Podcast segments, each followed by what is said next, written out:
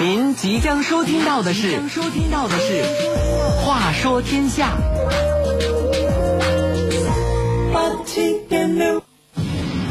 每晚十点，话说天下，描绘的天儿，说点的事儿，写大字儿，那么长大心儿，过去的事儿和那过去的人儿，现在的人儿和现在的事儿，千秋万世历史的事儿，也是那百姓的心里边的事儿。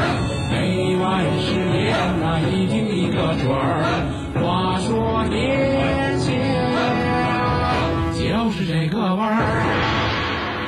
说天下，天下。开始。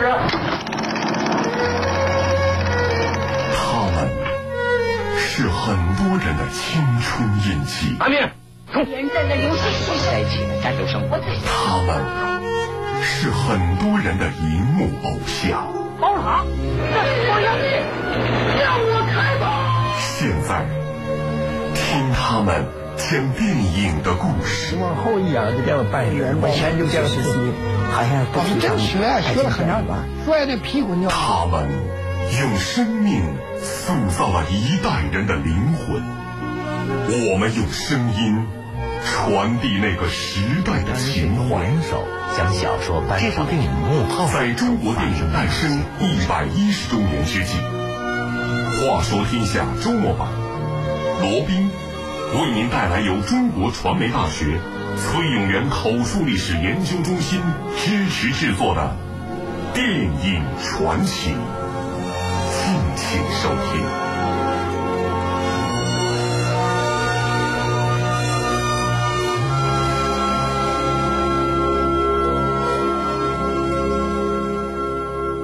这里是《话说天下》周末版，大家好，我是罗宾。一九三九年十一月初的一个清晨，六条大汉抬着一副担架，匆匆忙忙的走在一条山路上。担架上的人即将走完他四十九年的人生历程。他是一名医生，按照传统，当地人叫他白大夫。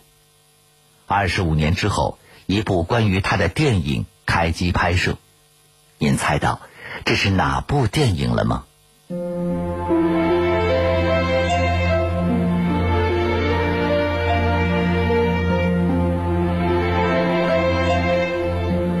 是著名的国际主义战士，他为何要不远万里来到中国？谁会来塑造他在银幕上的形象？为什么他的扮演者会忐忑不安？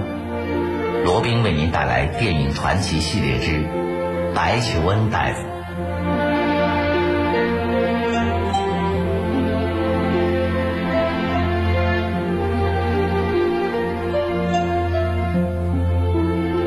在为一个小战士做完截肢手术后，白求恩曾在战地笔记中写道：“他会在另一个收获季节，嘴里发出快乐的欢叫、疾步、奔跑吗？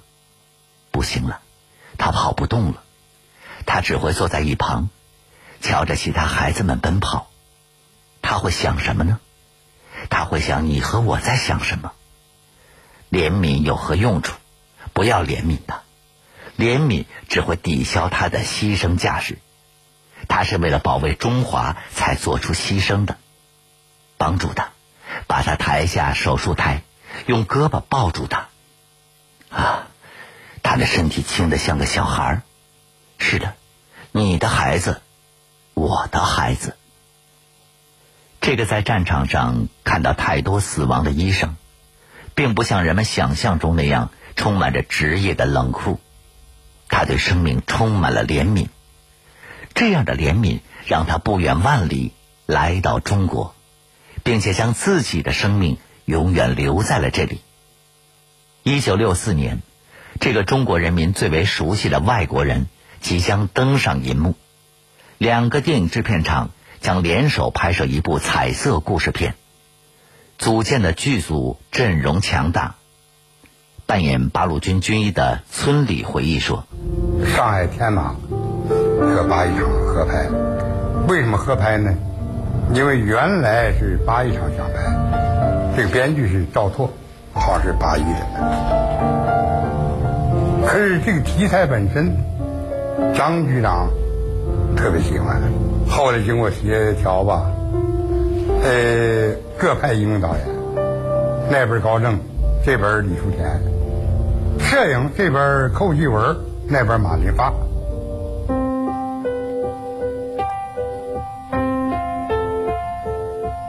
在张俊祥强力的召唤之下，一批演员从各地来到了上海，在电影中扮演了大大小小的配角。施伟在影片中扮演了女护士。那那时候三年三十六岁的那个时候是正好是，呃，拍白求恩大夫嘛，还有个护士小贾，可是就是跟我配戏的那个小，就是小邵。Ask this baby-faced general, who is he? This is 小邵。the orderly assigned to look after you. Ah, welcome to our family. 我三十六岁打一半演十八岁的，他十四有十四岁。我跟那个导演就说：“我说如果说我单奔演个十八岁的，我还自信。他没有对比啊，就怕有个对比在那儿。”是神枪手，每一颗子弹消灭一个超敌。我们都是飞行军，哪怕那山高水又深。我说我其实感觉有点。有点不敢，后来那个嗯，摄影师是那个吴印贤，这也是老前辈、老老著名摄影家了。他说：“你演你的人物，这形象你就甭管，我来负责。”医生，谁是医生？我就是医生。同样的话，总摄影吴印贤对扮演冯医生的田华也说了一次。拍完了以后，吴印贤看了不满意。就对我的形象不满意，因为他特注意形象，不满意。然后正好呢那天休息，他说你甭管了，你给我一天，把照明全给我。我们在那井里头化上妆，穿上服装，在井里头愣拍了一天照片，就找我的角度。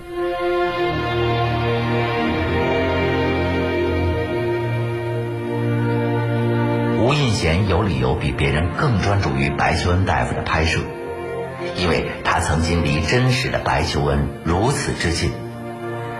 看见过他紧皱的眉头和佝偻在手术台前的身影。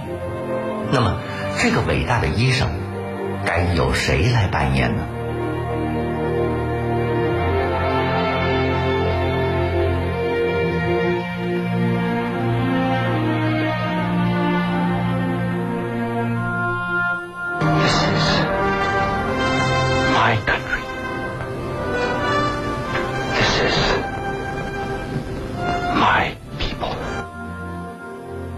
白求恩的角色被美国人谭宁邦争取到了，他的经历和他要扮演的角色十分相似。村里说，这人是个中国通，他是个美工党员，他怎么他怎么过来？他跟着美军，四六年呢跟着美国军队啊到底路，因为他打了一个美军上上他上尉，随军记者，他可以压着宋庆龄筹集的医药。压着车去延安，国民党不敢拦。你看美国美国兵美国人，这样他做了一个好事。白大夫，再见吧。放在你的医疗队里加上白求恩的名字。解放以后啊，咱们党中央对他挺器重，特别总理，好像他给我亲自说过，说总理啊，周总理。让我主编这个《人民中国》这刊物。李将军，我们美国有句成语：“包猫的皮可用各种方法。”查理，我真不明白，为什么我们英国不用武力来保护商人的利益？这些兵舰都可以替吴大帅效劳。在扮演白求恩之前，谭宁邦在银幕上也扮演过大大小小的外国人角色。他觉得完成一个经历相似的白求恩并不困难，可是他遇到了一个执拗又高傲的对手，那就是导演张俊祥。出身于耶鲁大学戏剧系的张俊祥，对谭宁邦要求严格。他把谭宁邦愉快的北方之旅变成了一次痛苦的经历。村里说，他有时候表演的达不到张振祥那标准，张振张局长有时候也骂他，用英语骂他。有两个词汇和白求恩紧密相连：国际主义和人道主义。二十世纪后半叶，他的名声从中国传到他的故乡加拿大。那里的人们才知道，他们有着这样优秀的一个儿子。这个牺牲在遥远国度的外科医生，成为了一个传奇。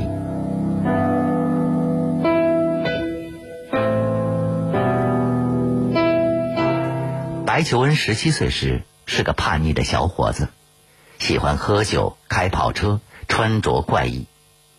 一九一二年，他进入多伦多大学医学院，毕业后。他加入了加拿大皇家海军，后来他与一个名叫弗朗西斯的姑娘结了婚。然而就在他们婚后不久，白求恩被诊断出肺结核。他觉得自己马上就要不久于人世了，便和妻子离了婚。但是他并没有死。康复之后的第一件事情，白求恩就找到了弗朗西斯。不过，再度复合的爱人并没有享受到更多的快乐。经历过死亡的白求恩太过执着于医学研究和为穷人治病，常常忽略了妻子的存在。弗朗西斯再次离开了白求恩。这个时候是一九三三年。三年之后，作为一名国际纵队的医生，白求恩前往西班牙做了战地医生。身为共产党员，回国后他又接受了中国的邀请，于一九三七年来到了中国。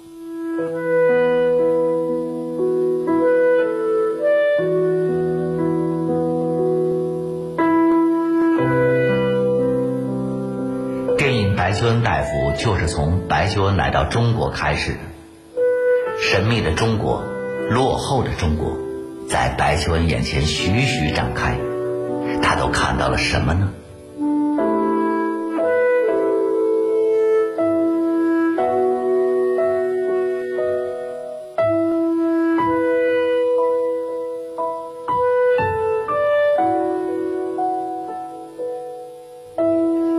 白求恩的战地笔记里，他写道：“伤员身上长满了虱子，他们只有一套军服。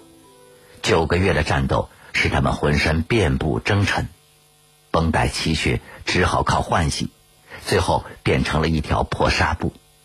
有三个伤员甚至就根本没有衣服，只好用床单遮身。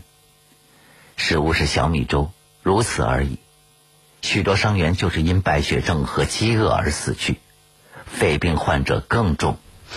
小心，这不是木头。扮演白求恩的谭宁邦，在张俊祥严厉的目光下，一点点的寻找自信。在这样严厉的目光下，谁都会感到紧张。扮演八路军干部的李农回忆自己试镜的感受时说：“我试的时候，我心跳啊。”因为什么呢？张振祥要骂人的，你想，张振祥啊，张振祥他他导演的时候，他不管的，就当场当着很多人骂的，就这样。我当我到了这个组之后，我真怕他骂我。我们也可以想象谭宁邦当时的状态，他陷入了沮丧和不安之中。他并不知道自己的电影会拍成什么样子。事实上，很多年之后，人们说到白求恩，眼前浮现出来的总是谭宁邦的白求恩。他的努力是有回报的。电影在一九六四年拍摄完成，当时并没有上映，原因十分奇特。村里说，这个戏拍完了以后啊，呃。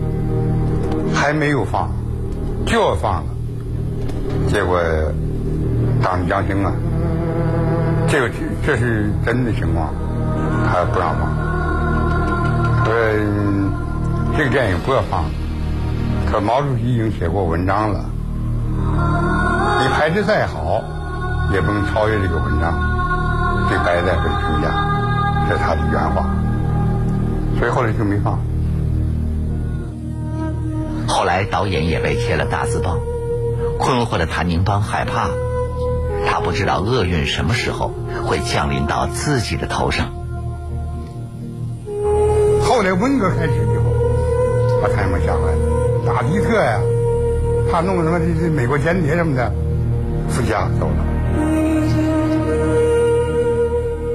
一九七二年，谭宁邦回到了美国。并在几所大学教授国际关系，直到一九八七年。二零零一年，谭宁邦在美国加州去世。那么，白求恩本人的最后时光是怎么度过的呢？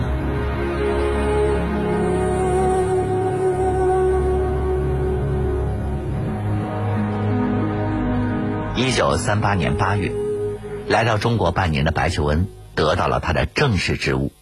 八路军晋察冀军区卫生顾问，他组建了一所模范医院，培训了一大批战地医生。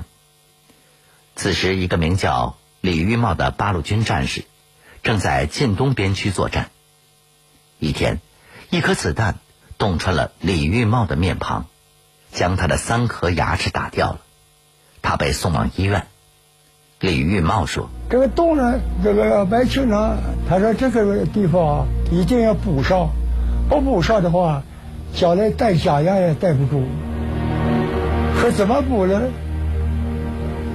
这个张主任就问白球问白大夫说怎么补呢？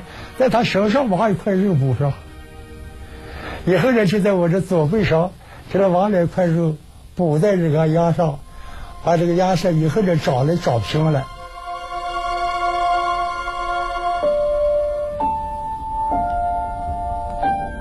在中国，白求恩创下了他的一个新纪录。他曾经在四十八小时之内做了七十一次手术。如此之高的频率，使他陷入持续的疲劳，持续的疲劳将他带入危险的境地。在一次手术中，他的手被划伤。伤口感染后，他被紧急送往后方，但是已经无力回天。感染的伤口引发了败血症。一九三九年十一月十二日凌晨，白求恩在河北省唐县黄石口村逝世。五天之后，他的遗体被运送到一个秘密的所在，悄然下葬。一九五二年，人们将他的灵柩起出，安葬于石家庄。白求恩没有留下子女，但在以他的名字命名的医学院，无数青年学生记住了他的名字，以及和他紧紧相连的两个词汇：国际主义和人道主义。这应该是对一个医生最好的奖励。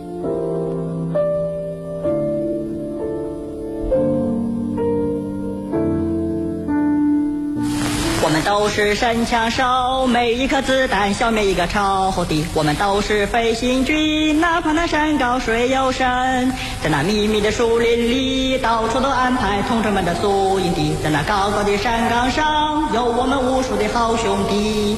没有吃，没有穿，只有那敌人送上前。没有枪，没有炮，敌人给我们造。我们生长在这里，每一寸土地都是我们自己。这是什么歌？游击队之歌。Sound of the Gorillas。啊，我们都是神枪手，每一颗子弹消灭一个仇。我们都是飞行军，茫茫的山岗水又深，在那阴密的树林里，到处都安排同志们的宿营地。朗朗山岗上，有我们无数的好兄弟。没有吃，没有穿，只有那敌人送上前。没有枪，没有炮，敌人是我们逃。生长在这里，没有土地，有我们子民。没有枪，没有好了，白求恩大夫的故事就和大家聊到这里。这里是《话说天下》周末版，我是罗宾。